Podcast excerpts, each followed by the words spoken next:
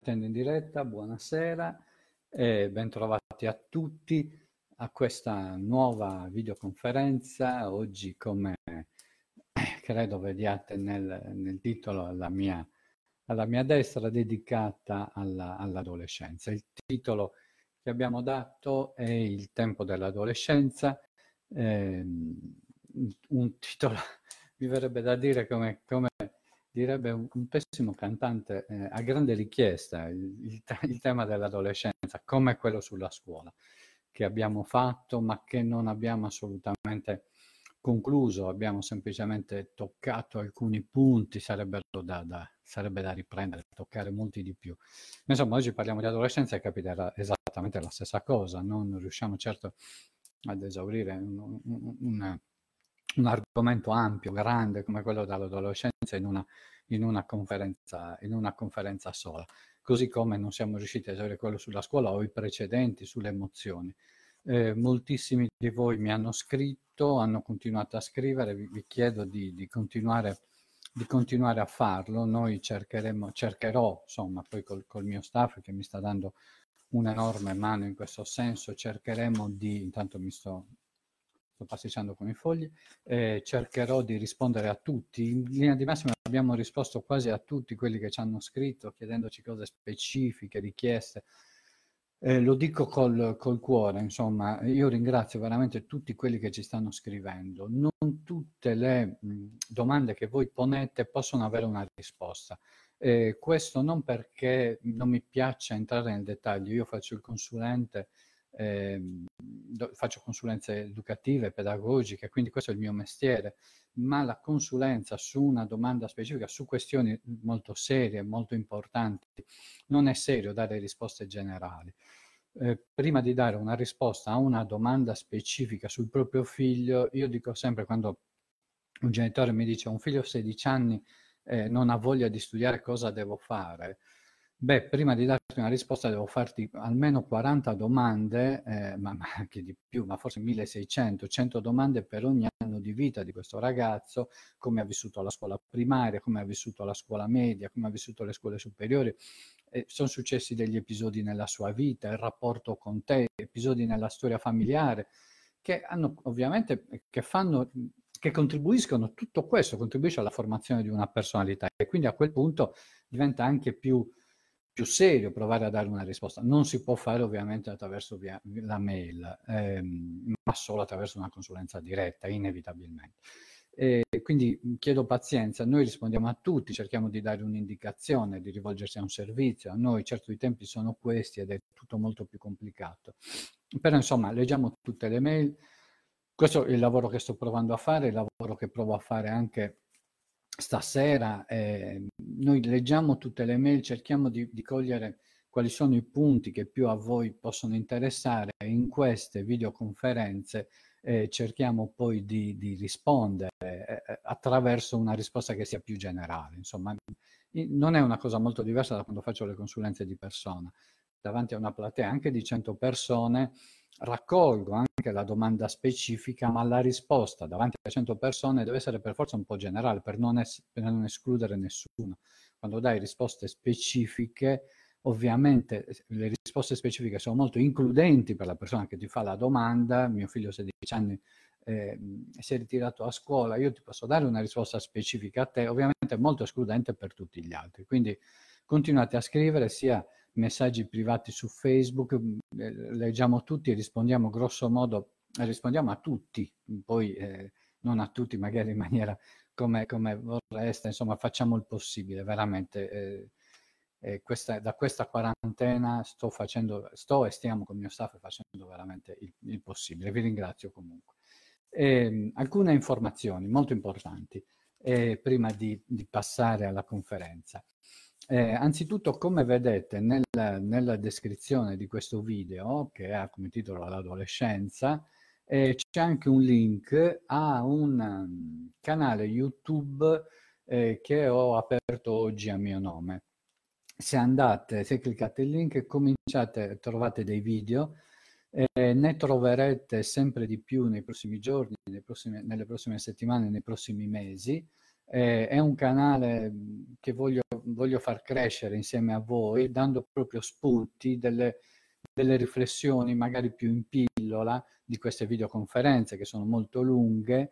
E, ehm, è un canale che, che spero diventi un altro luogo di dialogo, oltre a questa pagina Facebook che ha eh, insomma un seguito importante per me. Quindi lì troverete dei video ufficiali, ufficiali nel senso che se ci sono io davanti è sempre ufficiale, ma ufficiale nel senso che sono scelti, scelgo quel contenuto, ve lo comunico, quindi eh, se hai voglia di andare a vedere quella cosa, quindi se avete voglia andate, iscrivetevi, mi spiegano, io sto diventando pratico adesso di queste tecnologie, ma mh, mi spiegano che se mettete il mi piace alla pagina Lorenzo Braina, insomma il link, ripeto, è quello che vedete all'atto se, o sotto, adesso non so a voi dove appare, eh, se mettete mi piace alla pagina, ehm, poi vi arrivano le notifiche, come io pubblico qualche video nuovo e avrete modo di vederlo. E, ehm, quindi questa è una notizia. Qualcuno ci ha chiesto come mai abbiamo tolto le conferenze precedenti. Eh, le abbiamo tolte perché proprio stiamo facendo questo lavoro di taglio, montaggio e pubblicazione sul canale YouTube delle, de, delle stesse conferenze, dei video, dei concetti più importanti delle conferenze. Abbiamo tagliato ovviamente tutte le parti in cui chiedo se c'è la linea, nelle quali faccio un colpo di tosse, insomma cerchiamo di fare, stiamo cercando di fare un lavoro più pulito, di offrire un servizio migliore di quello che abbiamo fornito anche con le conferenze. E, ehm, I video li trovate anche, gli audio dei video, li trovate anche su Spotify, eh, che è un'altra applicazione, guardate c'è un linguaggio stasera, eh, si parla di adolescenza, sono tecnologico. Parla, li trovate anche su Spotify, trovate gli audio, i podcast, potete ascoltarli come vedete mi sono segnato subito per tutto perché, insomma, se non ce la fate, il tema è sull'adolescenza, magari avete un adolescente in, classe, in casa, in classe anche, in casa, quindi chiedete a lui come accedere a queste tecnologie, trovate tutto, ma se avete dubbi scrivete domande anche su questa pagina, messaggi privati, vi diamo altre indicazioni. Però c'è il link, lo ripeteremo in queste giornate. Prima di partire un grazie nuovamente a, a, chi ci permette di essere in diretta oggi, chi ci permette, chi ci ha assistito e chi ci ha permesso quindi anche tecnologicamente di poche cose ma fondamentali di essere qui oggi. Eh, chi, fi, chi, ci affianca in questo progetto, in questo progetto importante che è la, l'azienda casearia Latte Arborea, che non solo generosamente ma anche in maniera elegantissima fa questa cosa. Non, lo ripeto ogni volta, ma non mi chiedono neanche di, di dire quest, questa cosa ed è per questo che lo dico e lo dico in questo modo perché eh, sono persone serie, sono allevatori e quindi non possono che essere e contadini, non possono che essere persone serie e mi permettono di essere qua, quindi grazie veramente al, al Presidente come rappresentante di un, di un CDA perché sono anche una cooperativa, quindi bellissimo, bellissimo. E grazie, grazie, ma proprio penso di poter ringraziare a nome di tutti per permetterci di fare questa cosa.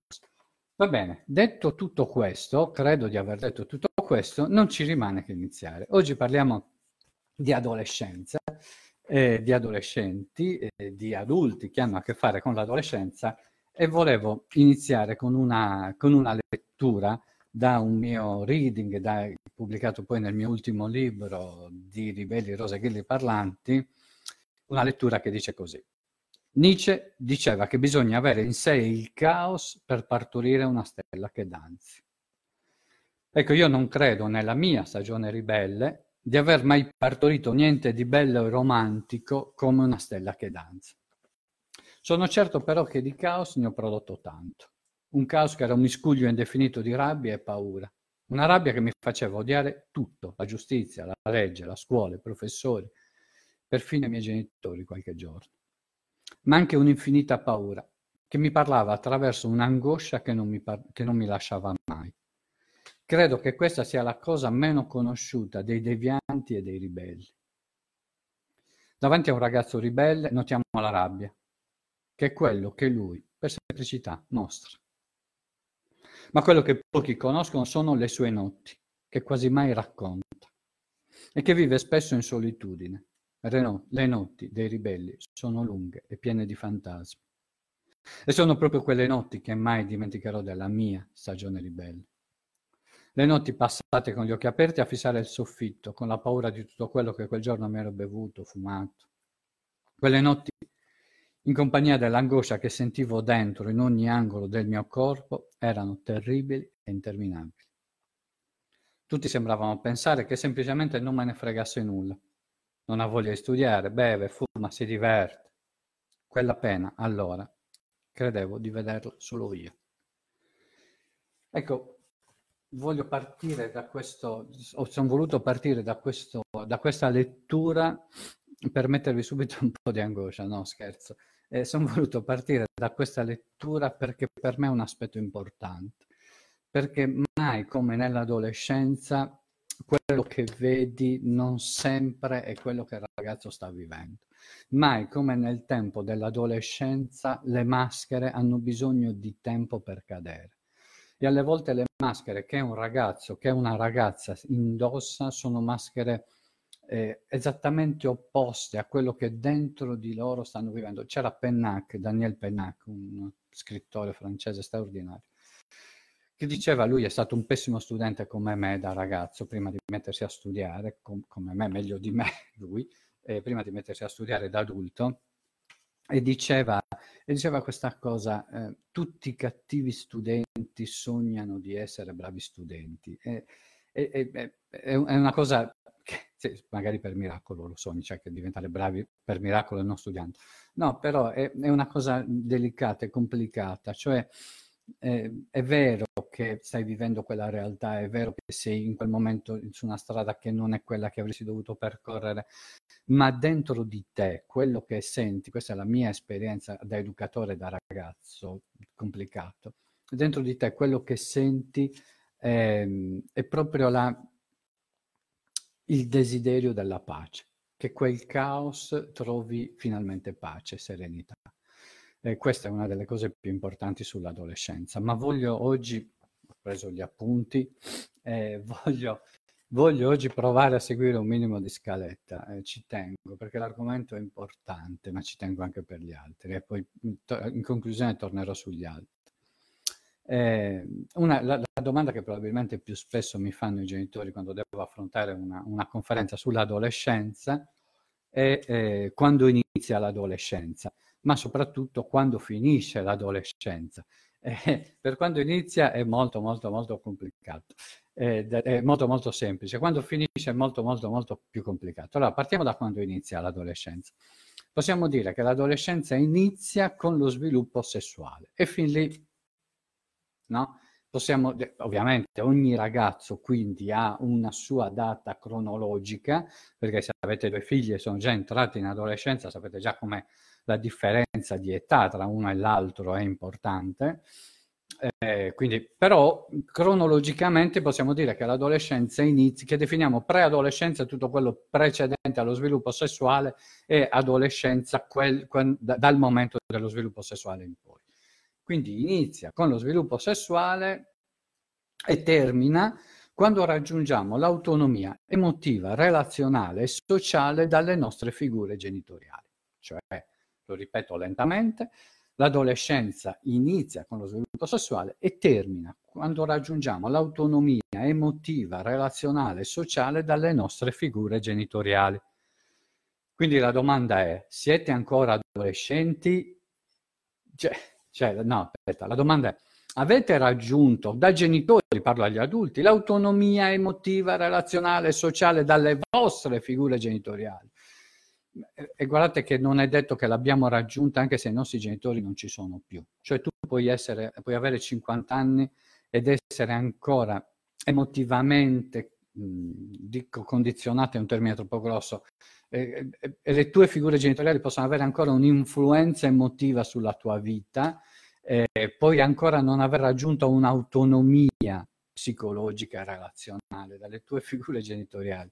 E, eh, proviamo, proviamo, a, proviamo, ad analizzare quello, quello, che ho, quello, che ho, appena detto. Chiedo scusa, c'è un attimo, arrivo subito.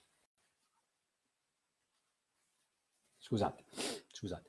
Eh, quindi dicevo, eh, l'autonomia, l'autonomia emotiva e relazionale dalle nostre figure genitoriali, cioè partiamo dal presupposto che l'adolescenza finisce quando i figli se ne vanno, no? Quando i figli raggiungono l'autonomia relazionale, emotiva e sociale da, da noi. Quindi mh, teniamo presente che quello è l'obiettivo, l'obiettivo per tutti. Teniamo presente che quello è l'obiettivo anche per noi, cioè anche noi ci siamo svincolati o avremmo dovuto svincolarci dalle nostre figure genitoriali implicito nella definizione che io do di adolescenza c'è il fatto che la relazione educativa, come dicevamo per chi ha seguito le puntate precedenti, la relazione educativa sia a termine. Cioè la relazione genitoriale, du- genitoriale dura tutta la vita, ma la relazione educativa termina, deve terminare nel momento in cui il figlio trova la sua autonomia. Ok? Ehm, raccontavo, eh, raccontavo la volta precedente, mi sembra, ma, ma la, la racconto perché è importante per l'adolescenza, perché qualcuno poi sta seguendo solo questa conferenza, eh, di, quella, di, quella, scuola per genitori che facevo a Cagliari eh, e quella madre che, che, che, si iscrive alla mia scuola per genitori. Si iscrive alla mia scuola per genitori, era una scuola di genitori a pagamento, di quelle che faccio, che presto farò anche su, via, via, così, con, queste, con questa modalità, saranno delle scuole lunghe, 5 puntate sull'adolescenza, 5 sull'infanzia e così via. E, ehm, beh, la signora si iscrive, frequenta la mia scuola, se incontri una bella, una bella scuola, si ripresenta l'anno dopo. Si presenta l'anno dopo, noi avevamo avuto tanti iscritti, quindi abbiamo ripetuto la scuola, ma gli stessi contenuti dell'anno precedente. La signora si riscrive e io la vedo, la riconosco, dico, signora, ma mh, mm, c'è iscritta, guardi che è, è, la stessa scuola dell'anno scorso, dice, eh, ma io sono ripetente. Ah, ok, vabbè, sei ripetente. E rifrequenta la scuola. Rifacciamo la scuola e lei si ripresenta anche il terzo anno. La questione qual è? Che ogni anno mi poneva una domanda, mi diceva, senta, io l'ho capita questa cosa che è l'autonomia dei miei figli, quindi i miei spi- figli devo spingerli per andare fuori casa. No, signora, dicevo, spingerli bruttissimo, li deve accompagnare in un percorso di crescita. E dice, ah, ok, ok, ok, no, no, no, capito, ho capito. secondo anno mi rifà la domanda, me la fa il terzo anno la domanda. Quando me l'ha rifatta il terzo anno, che si è iscritta alla scuola, gli ho detto, signora, ancora qua, che cosa ci fa? E mi ha detto, no, io voglio la risposta. I miei figli li devo spingere? No, gli ho detto, no, signora, non li devo... Ma quanti anni hanno? I miei figli, sì, i suoi figli, quanti anni hanno? 38, 39, 48. Spinga, spinga, spinga, che non si fanno male. Allora, la domanda che io mi faccio è, quei ragazzi non raggiungono l'autonomia, non raggiungono l'autonomia emotiva, relazionale, sociale dalla propria madre, perché non se ne vogliono andare, perché è troppo comodo, perché qualcuno con poca Vabbè, qualcuno tempo fa li chiamava i, bomba, i bamboccioni. I bamboccioni non se ne vanno o non se ne vanno perché il legame con quel genitore, cioè in quella difficoltà di separazione, c'entra solo il figlio o c'entra anche il legame che il genitore ha costruito con quel figlio. Hanno un rapporto le due cose oppure no? Cioè quella madre sta, eh, che viene al, mio corso deve farsi delle domande sui figli, ma deve farsi delle domande anche su di lei, sul marito, ovviamente, sul legame che con questo figlio ha creato. Ovviamente per me la risposta è sì. La risposta è sì. Un grande, un grande maestro, Whitaker, diceva eh, che siamo tutti frammenti di famiglie che galleggiano.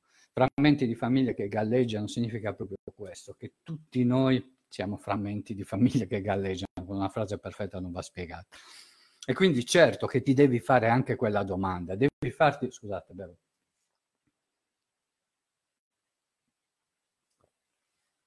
Devi farti, devi farti la domanda su qual è stata la costruzione del legame, del legame genitori-figli. E, ehm, parlando di parlando di adolescenza, dobbiamo dire che di adolescenze non ce n'è una sola, ma ce ne sono ben cinque.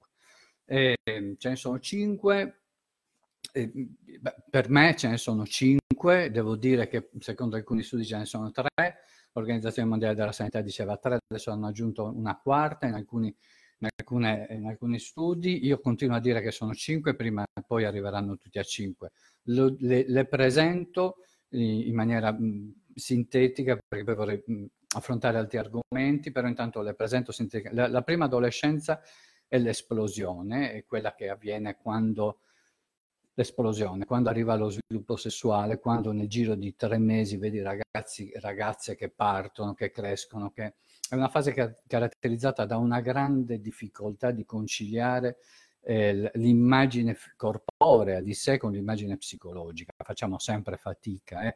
Eh, leggevo, mi, mi scrivevano de- degli amici eh, come stai passando questo tempo e tutti dicevano vabbè quando ci, liber- ci libereremo di questo, di questo, nemico e usciremo tutti nelle strade eh, avremo tutti molta bisogno di dieta, avremo tutti bisogno, adesso ci guardano solo i nostri familiari che sono abituati al peggio di quello che noi sappiamo dare, ma quando usciremo abbiamo magari preso dei chili, siamo, siamo un po' fuori forma. Ecco, faremo fatica magari a conciliare la nostra immagine con lo specchio, ma soprattutto con il mondo, no? questo triangolo tra me, lo specchio e il mondo. Eh, ecco, l'adolescente che vive l'esplosione vive in maniera importante questo aspetto. È venuta eh, una ragazza da me, una ragazza, una bambina, perché praticamente aveva, non mi ricordo se 12-13 anni, insomma, che nel giro di una, un'estate passata da giocare con le bambole, praticamente andare in costume, andare al mare quasi senza costume di sopra, perché insomma no, c'era proprio infantile, a diventare una ragazza, una donna con un seno prosperoso, ma in pochi mesi, veramente adesso non ricordo quanti, ma insomma uno sviluppo molto rapido, sai, quando... poi molto rapido rispetto ai pari età, questo conta, molto precoce, scusate, rispetto ai pari età, questo conta moltissimo. E quindi questa ragazza in grossissime difficoltà, ma non solo, per, intanto per conciliare l'immagine di sé con se stessa, ma soprattutto, ancora di più, forse per la restituzione che il mondo gli dava su, su, su, questo, su, questo, questo, corpo che cominciava a, a, portare in giro, insomma una grossissima difficoltà. E questa si chiama l'esplosione, caratterizzata spesso da una grande vergogna verso le proprie figure genitoriali, una sensazione di imbarazzo costante, i tuoi genitori ti mettono in imbarazzo, sono, cioè, nella prima adolescenza per i ragazzi diventate socialmente impresentabili. Fate vedere una ragione. Sì, loro hanno una vita sociale al contrario di voi e quindi hanno da difendere una reputazione, un'immagine, quindi si, si vergognano, vi, fan, vi, chiedono di scendere dalla macchina quando li accompagnate a scuola, è vero che siete ancora in garage, ma loro devono scendere, non farti vedere, non mi baciare, non mi chiamare amore mio davanti ai miei amici, fate delle cose gravissime. Eh, la prima adolescenza è questa, caratterizzata da da questo tipo di relazione. La seconda adolescenza viene definita quella del gruppo perché è una fase nella quale, fase nella quale i ragazzi hanno bisogno di senso di appartenenza, è la fase della differenziazione dalle figure adulte, adesso ci arriviamo, hanno bisogno di, di, di separarsi da noi e legarsi ai pari. È un periodo complicato, mh, perché intanto devi essere riconosciuto dal gruppo dei pari, è il periodo nel quale il gruppo dei pari può essere anche molto ostile, molto nemico, molto ansiogeno. E, ehm, è una fase nella quale spesso non si sente una responsabilità, escono in 40, non, non, si sente una responsabilità, l'importante è far parte, ecco, non c'è tanto un'individuazione eh, delle, una scelta degli amici, l'importante è far parte. Noi facciamo bene a dirgli non fare la pecora, ma è, è il tempo nel quale c'hai anche bisogno di quello per poi differenziarti nella terza adolescenza, che è quella della coppia. Viene definita quella della coppia perché ai nostri tempi capitava qualche volta che quella era l'adolescenza che... Ehm, scusate, quella, in quell'età si creavano le relazioni che ti portavano, che ti portavano alla, alla, a, a, alle coppie, insomma, alle coppie relazionali che ti portavano al matrimonio, comunque le prime, le prime cose serie, la, la, terza adolescenza, le prime relazioni serie, quindi definita la coppia per questo.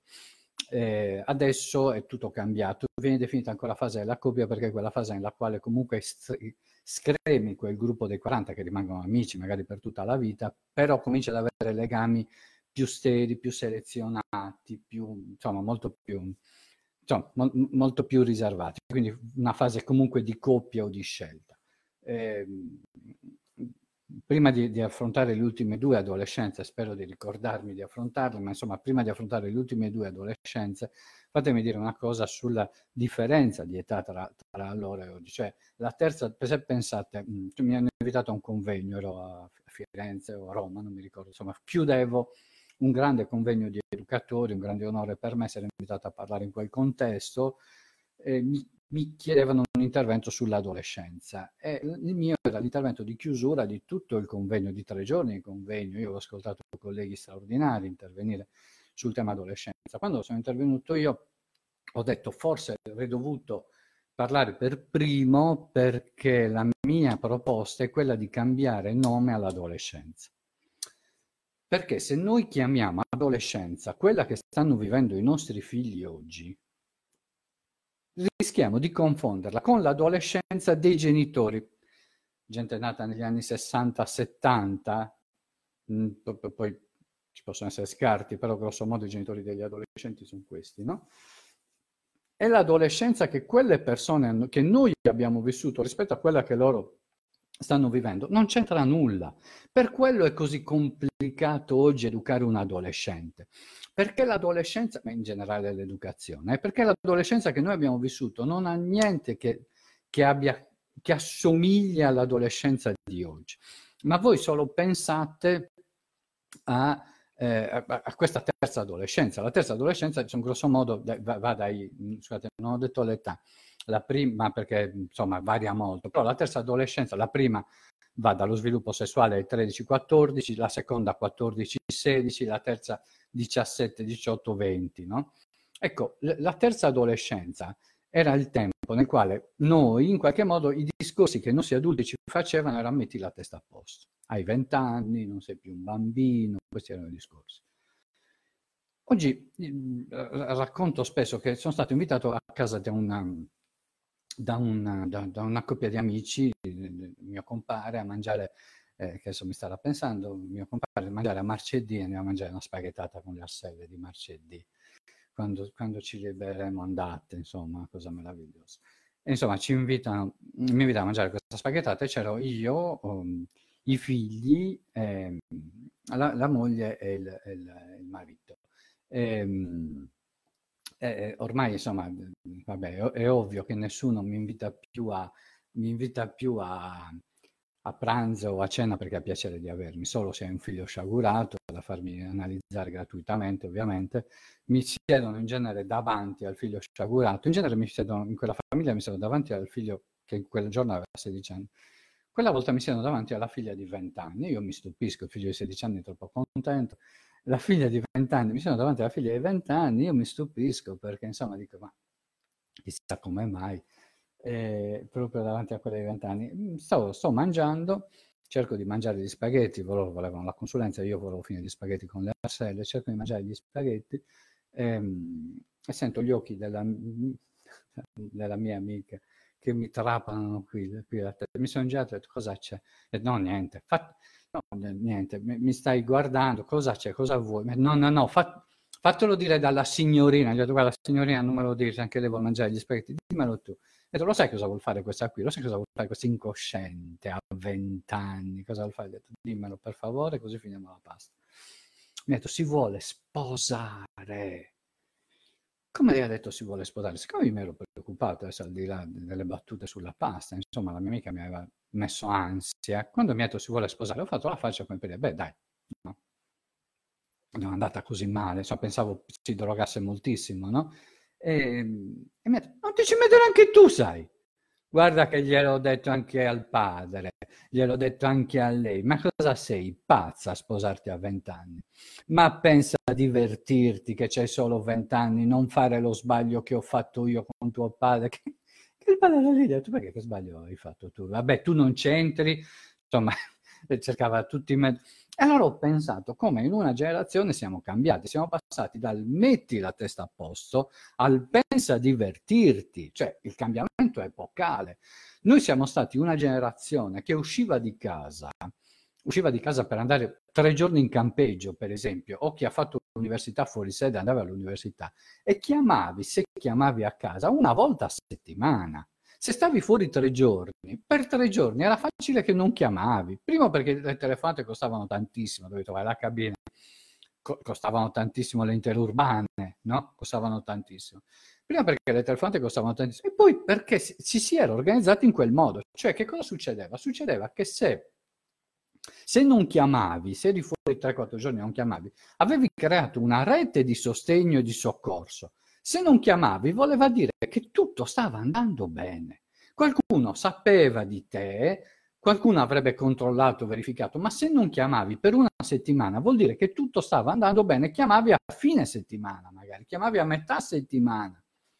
Ma adesso ve ne immaginate una cosa del genere, con un figlio adolescente. Il figlio adolescente siamo lì a esci di allora l'importante è che mi mandi un messaggio quando stai uscendo per andare in discoteca quando stai dalla pizzeria per andare in discoteca quando stai andando in discoteca uno a metà serata uno quando rientri loro te lo mandano il messaggio e ti scrivono sto rientrando sto rientrando un ragazzo di 18 anni te lo scrive alle due di notte ti scrive ma sto rientrando mamma sto rientrando babbo sto rientrando e, e lui mentalmente sta rientrando poi lui, siccome i, i, tempi degli adolescenti sono diversi dai tempi nostri, sto rientrando, div- diventa che lui è partito per rientrare. È partito probabilmente in calesse o a cavallo o a piedi, no? È partito, ha fatto, e poi infatti arriva dopo due ore e mezzo nel quale tu hai mandato 74 messaggi dove sei, hai allertato la protezione civile, la polizia,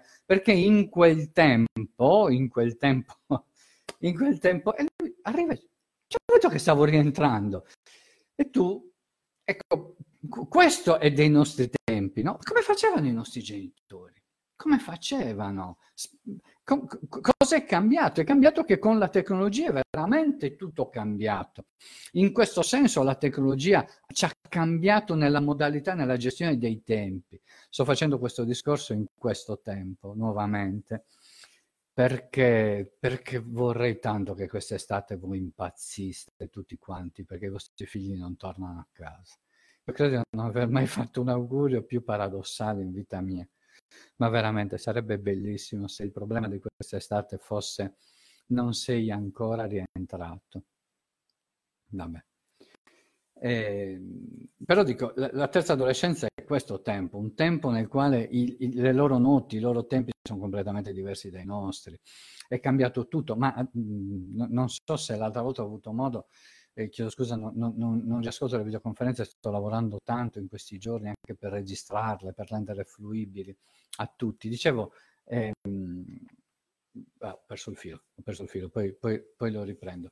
Ehm, quindi è fondamentale questo aspetto. Nei, nei, nostri tempi, nei nostri giorni, la, ah, la battaglia, ecco, l'ho ripreso, la battaglia contro il registro elettronico che sto facendo da alcuni anni. Sto facendo una battaglia contro il registro elettronico e contro le chat delle mamme.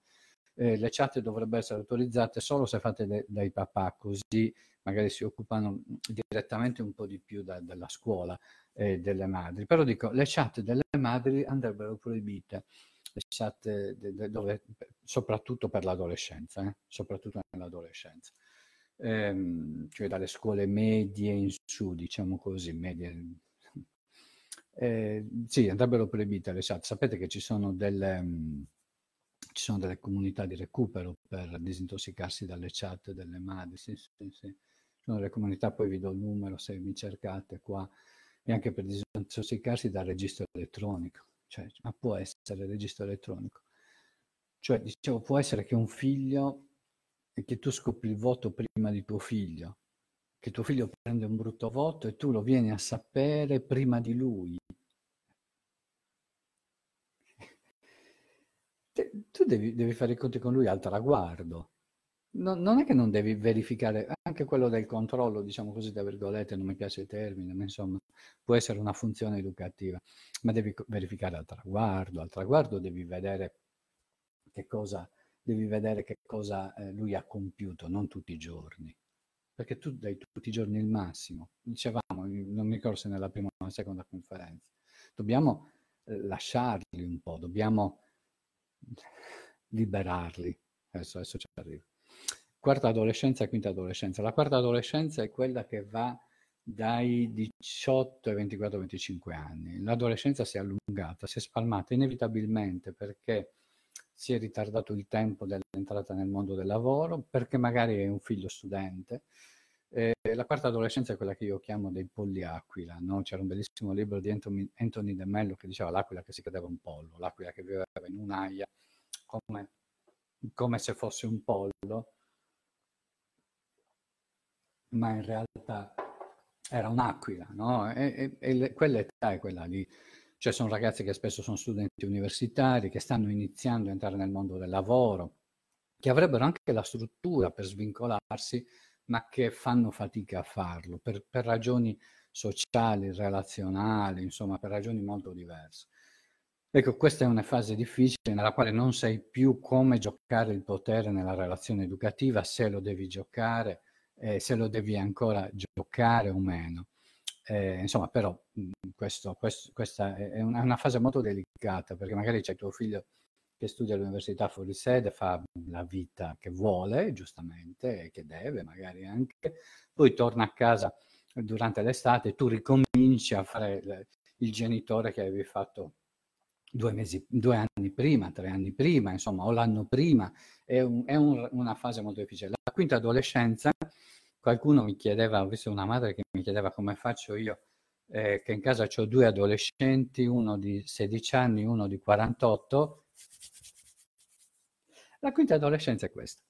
La quinta adolescenza è quella degli splendidi quarantenni e oltre, mi verrebbe da dire, perché 48 anni, eh, e cioè di chi, maschi, uomini o donne, eh, di chi non si è ancora rassegnato al fatto che il suo tempo è passato, al fatto che non sei più giovane.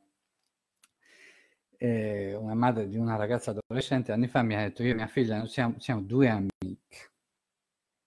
Gli ho detto che bello signora, adesso le troviamo anche una mamma e questa ragazza c'ha tutto, perché tu non puoi essere amica di tuo figlio.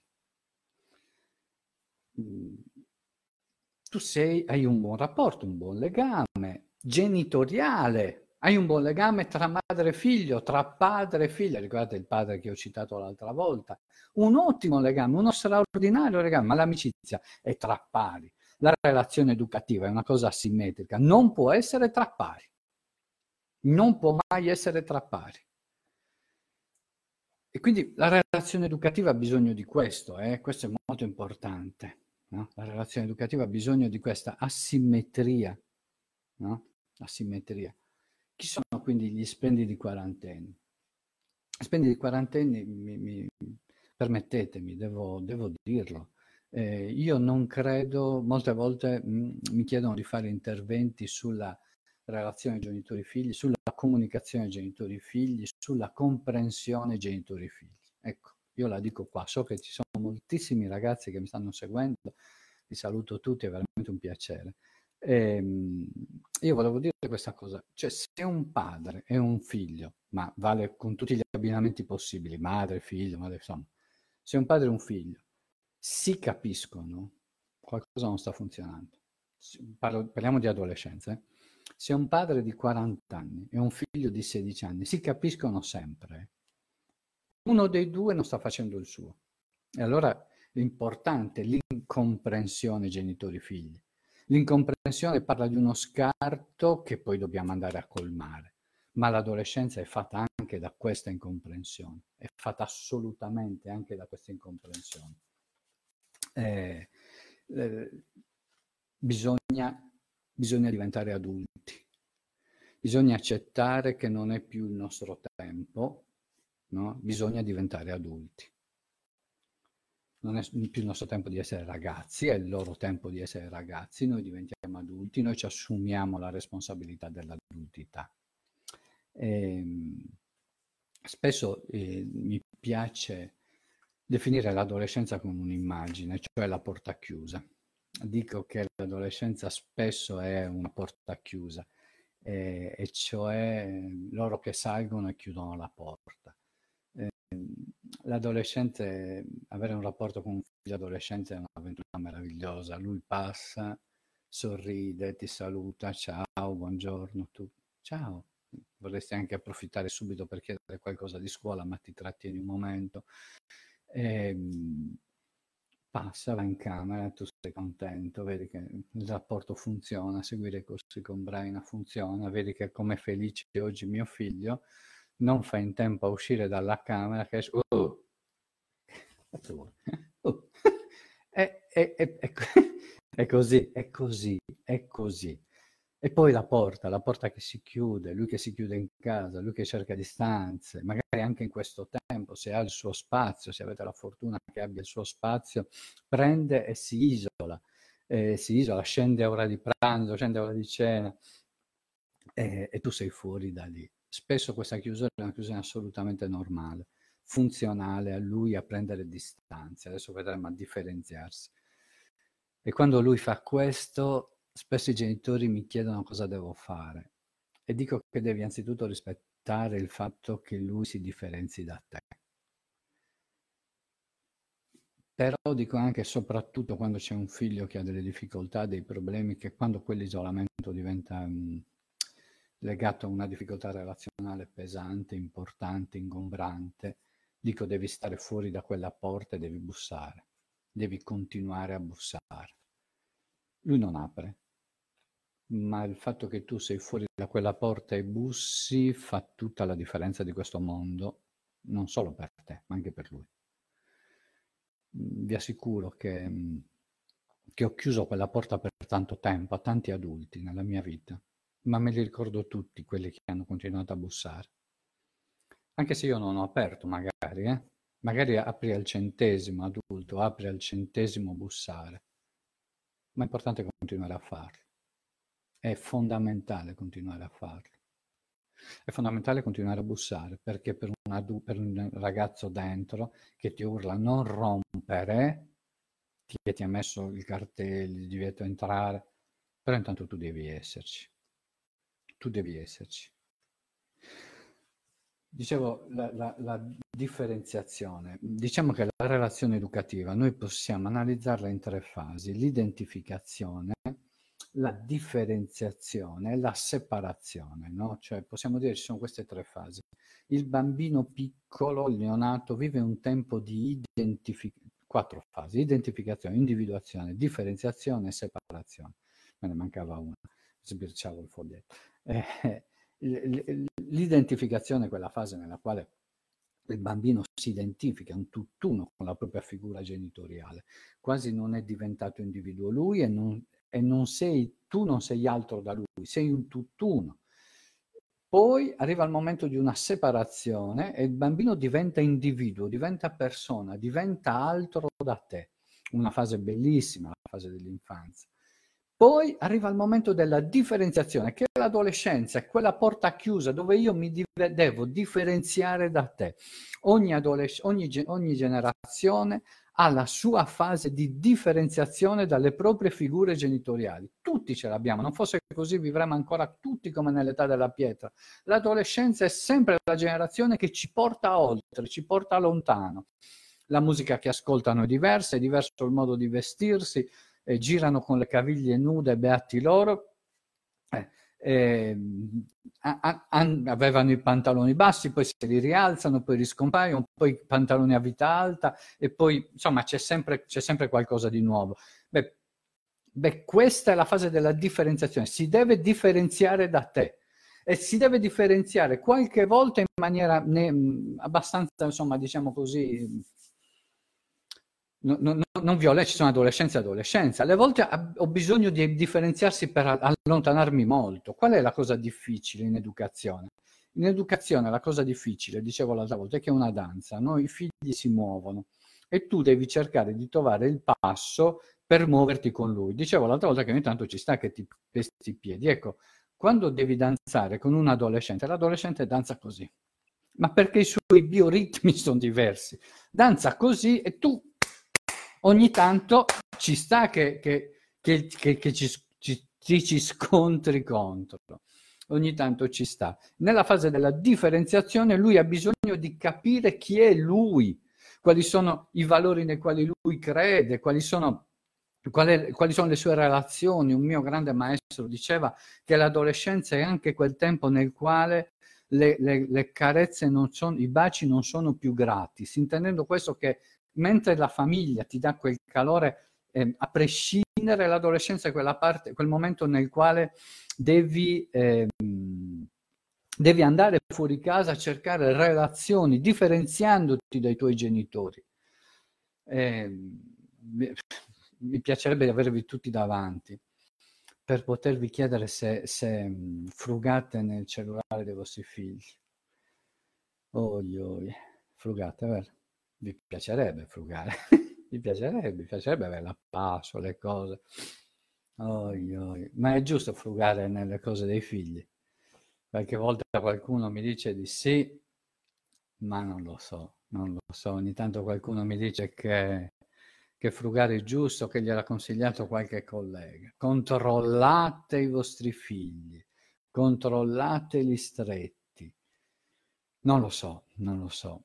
A me mi viene da pensare che i figli hanno bisogno di un loro spazio intimo come, di, come noi che, che tutti noi abbiamo, abbiamo diritto ad avere pensieri assurdi e intimi personali. Io credo che se vostro marito vostra moglie accedesse a tutti i vostri pensieri più, più, più intimi, più... non sarebbe una bella cosa, non sarebbe rispettoso, forse non sarebbe neanche vero. Cioè frugare, controllare il proprio figlio, no?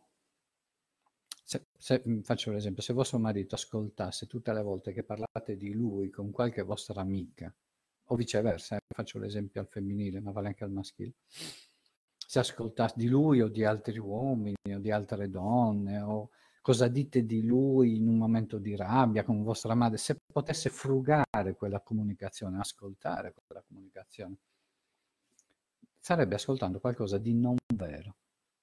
Perché se tu prendi quella comunicazione come vera, quella esclusivamente quella come vera, eh, abbiamo un problema. Perché quella comunicazione non è vera, quella comunicazione è una verità nella relazione con la persona, con quella persona. E allora frugare i propri figli, eh, frugare nelle cose dei propri figli non è, non è rispettoso.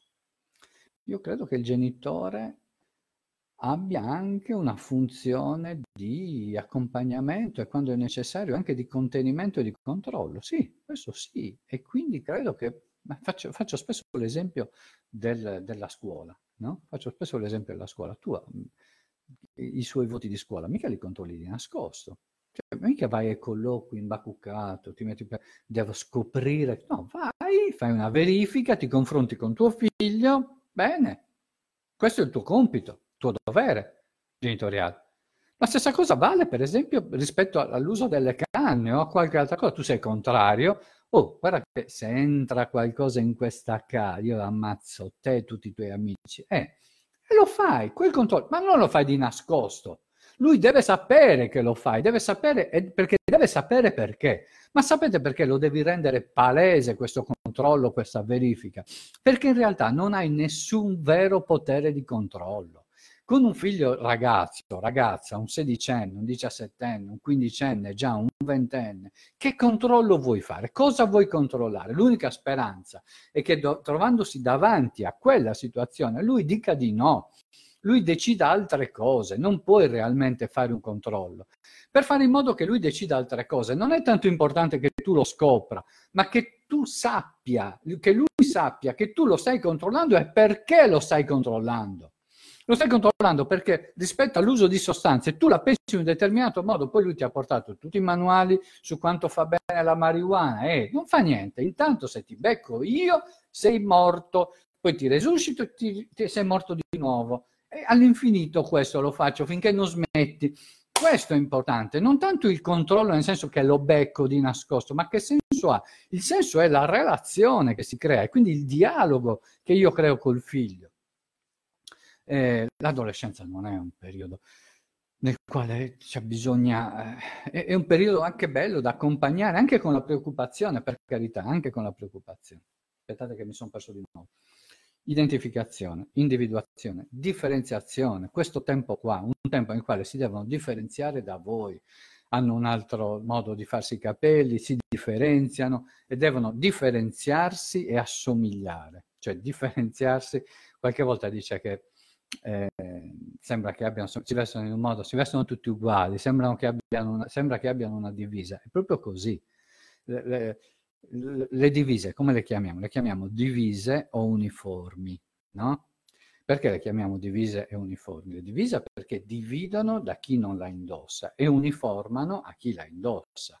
Allora, l'abbigliamento degli adolescenti è una divisa, è un uniforme. Divide da noi e, unif- e uniforma a loro.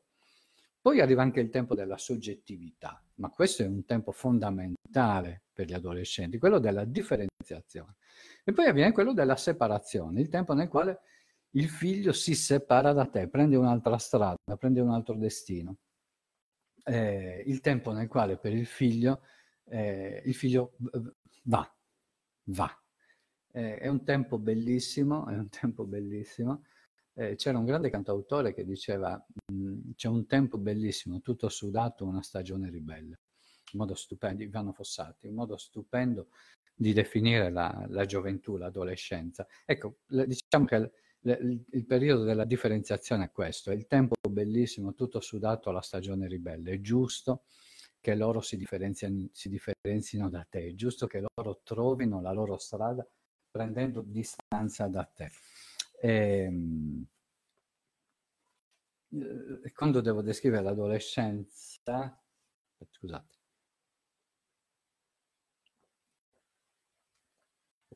quando devo descrivere l'adolescenza, spesso parlo di, anche parlo di Pinocchio, no? Io faccio, ce l'ho sempre alle mie spalle.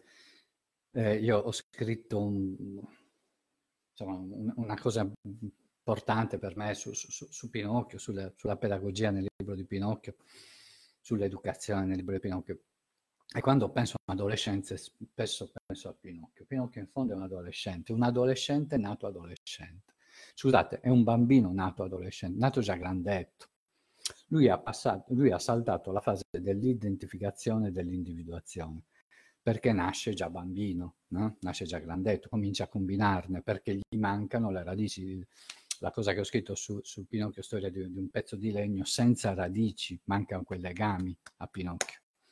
Mancano quei legami. Pinocchio nasce a casa di Geppetto, Geppetto che, già, che parte già svantaggiato. Geppetto cos'ha? Geppetto è puro amore, Geppetto ha talmente desiderio di questo bambino che se lo costruisce. Eh, c'è una sequenza bellissima del libro di Pinocchio dove Geppetto sta costruendo il burattino, perché sta costruendo un burattino, fino a quel punto nel libro, se andate a rileggervelo lo vedete, fino a quel punto nel libro Geppetto dice ehm, che sta costruendo un burattino per danzare, far, far di scherma, insomma, eh, quando Pinocchio comincia a mancare di rispetto, Geppetto dice una cosa bellissima, dice diavolo di un figliolo, non ti ha ancora finito di fare eh, e già comincia a mancare di rispetto a tuo padre, una cosa bellissima, si dichiara padre. Geppetto vuole talmente fare il padre che si dichiara padre. Eh, ma non ha niente del codice paterno. A Geppetto manca completamente la norma, il limite, la regola è puro amore e se chi ama non sbaglia mai, si può sbagliare per amore. Non sa mettergli un limite, non sa mettergli un contenimento. Pinocchio è già nato senza radici, in, viene già da un tempo senza radici, in più ha un geppetto che è puro amore non lo sa contenere. E quindi ha un'enorme difficoltà a rispettare le regole, eh, le abitudini. Ma la sequenza che volevo citare parlando di adolescenza è quella quando, eh, ricordate, Geppetto si vende l'ultimo cappotto per comprare l'abbecedario a Pinocchio. E compra l'abbecedario, Pinocchio sta andando a scuola, sta andando a scuola e fa le promesse, sta andando a scuola e fa le promesse, lì mi ricorda fantasticamente un adolescente, fa le promesse, dice che bello, adesso vado a scuola, eh, mio padre si è venduto l'ultimo cappotto per comprarmi l'abbecedario, vado a scuola, studio, studierò, sarò bravissimo, diventerò ricco, gli comprerò 100.000 cappotti d'oro, insomma una cosa... La spara, ma lui ci crede, ci crede. Finché sta andando a scuola, sente la musica del teatro di Burattini. Guarda che non lo vede il teatro di Burattini, sente la musica. Come sente la musica del teatro di Burattini, boom, finita finita scuola, finito studio, finito, finito tutto, lui si vende il libro per andare al teatro dei burattini. Quanto mi ricorda gli adolescenti, la mia adolescenza di sicuro, questa cosa. Sai quando tuo figlio, tuo figlio ti dice adesso, augurandovi che queste cose vi, rica- vi ricapitino spesso, spesso fra poco. Sapete quando vostro figlio vi dice, mamma, senti, no, mi sa che babbo, babbo, babbo, ascolta, mi sa che no, mi sa che domani non vado a scuola, ma non perché non ci voglio andare, no, è che siccome dopo domani c'è un'interrogazione di letteratura e ci tengo molto, mi sa che sto a casa a studiare e, e tu lo guardi e c'ha la faccia da giovane Leopardi, cioè dici guarda, guarda che figlio studioso che ho, io che pensavo non gli piacesse la scuola, guarda che non gli basta un giorno intero per studiare cioè ha bisogno di più giorni, cioè è proprio una cosa bellissima. Perché ci credi? Perché ci crede anche lui e questa è la cosa che dobbiamo, dobbiamo comprendere se vogliamo comprendere un adolescente, che in quel momento ci crede, ha deciso di studiare, di studiare tut- dalla mattina, tutta la sera e quindi cosa fai? Lo lasci a casa, lo lasci a casa, però studi, sì sì sì, guarda, e ci credi. Esci di casa, sbatti la porta di camera, effetto musica teatro di Burattini di Pinocchio. Boom, finita. Fi- oh, finita. E da quel momento è vacanza, tutta la mattina vacanza, ti metti a letto, tu non ci sei, fa di tutto, è proprio...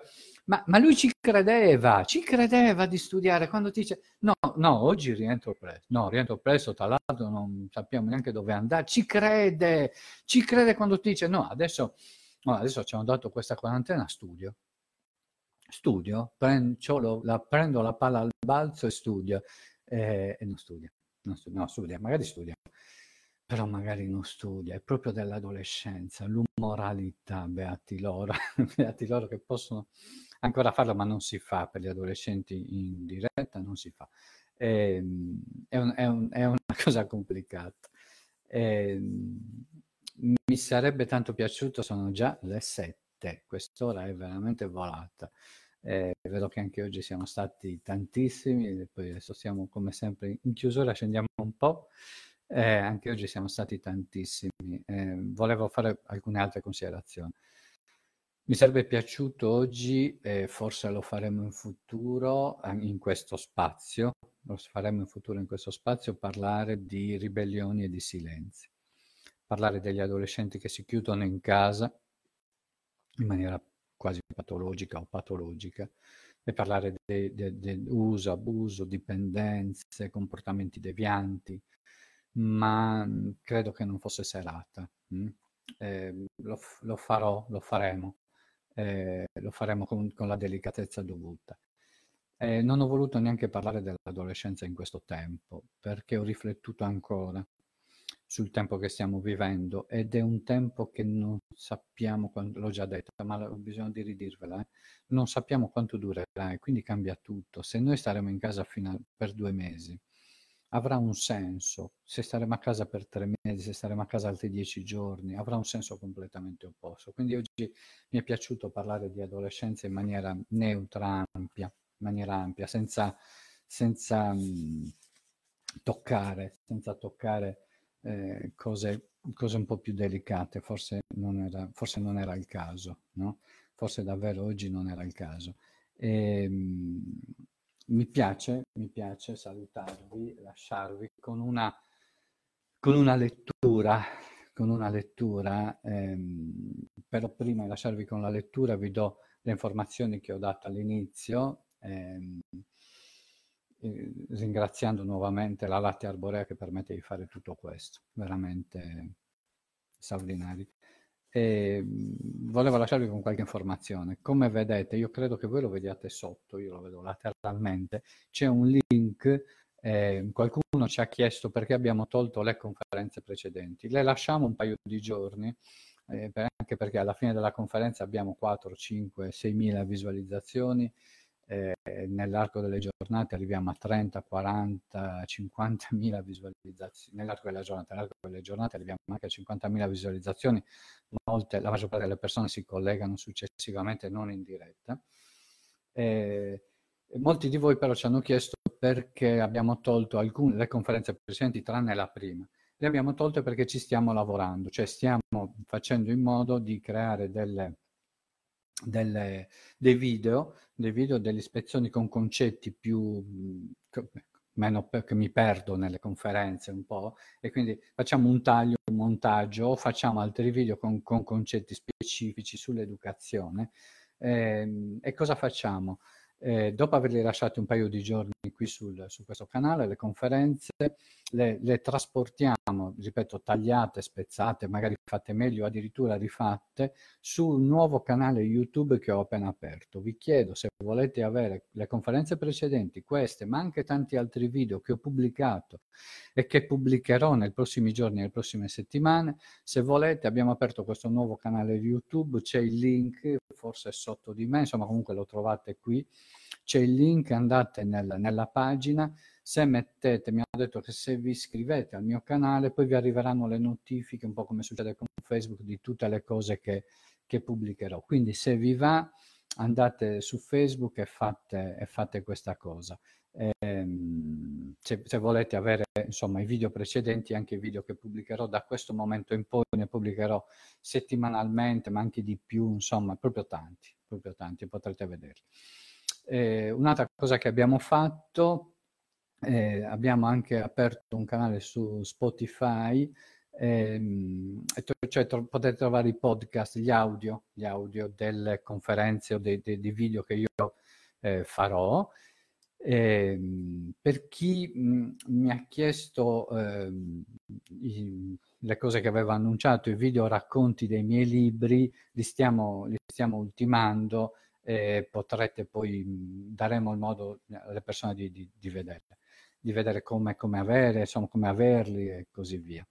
Ultima cosa, eh, c'è nella pagina, eh, ci sono delle conferenze che abbiamo pubblicato, c'è la locandina Educazione e Potere, sono delle conferenze che faremo per il comune di, per i comuni di, l'Istituto Comprensivo di Banei, Triei e Ursulei, eh, faremo delle conferenze, quelle saranno videoconferenze riservate a quelle scuole, a quei comuni, abbiamo un progetto specifico in quei comuni, eh, lo stanno facendo in tanti, faremo probabilmente anche una videoconferenza in Toscana, eh, cioè con la Toscana e quindi grazie a chi comunque ci sta chiedendo ancora questo lavoro. E vi lascio con una lettura finale, autobiografica.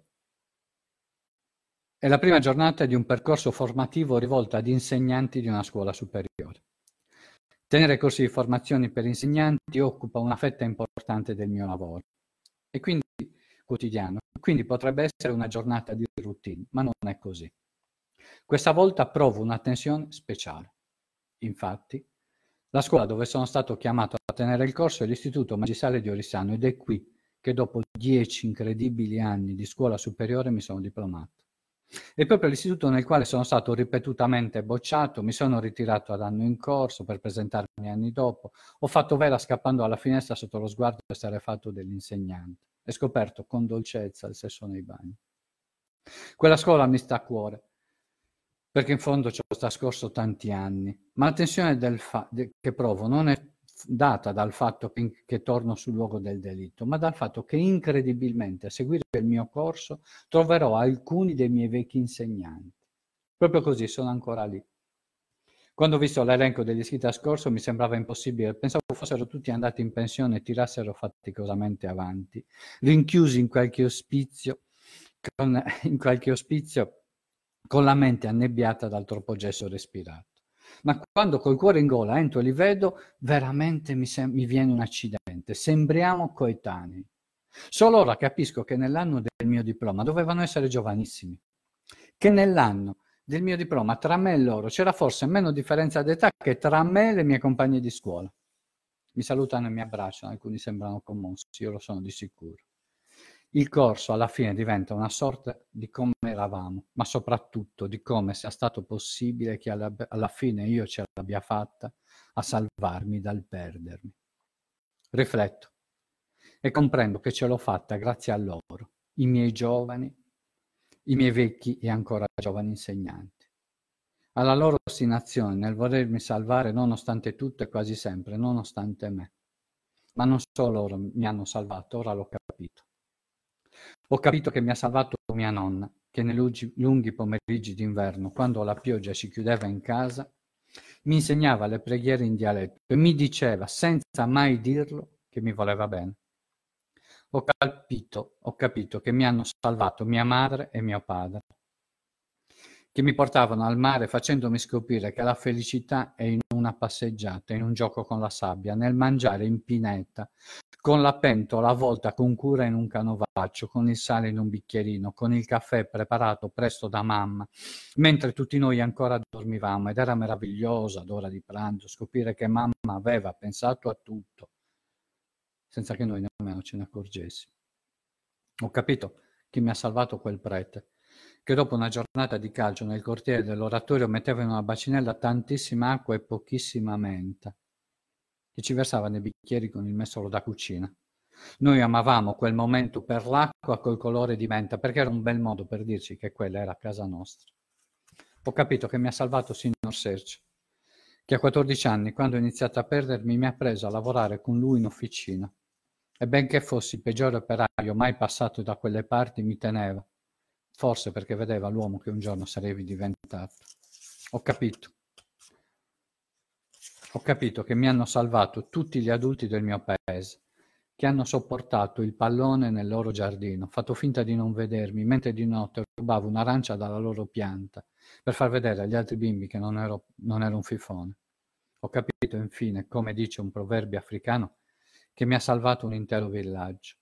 E allora un sogno mi rimane dentro alla fine di questo libro, che tutti i nostri figli trovino nel loro percorso di vita, lineare o meno, tanti che si prendano cura di educarli, tanti che sentano forte il dovere adulto di salvarli dal perdersi, che infine ci sia un villaggio per ogni bambino, perché se è vero ciò che diceva Dante, cioè che tre cose ci sono rimaste dal paradiso, le stelle, i fiori ed i bambini, a noi non rimane che esserne degni.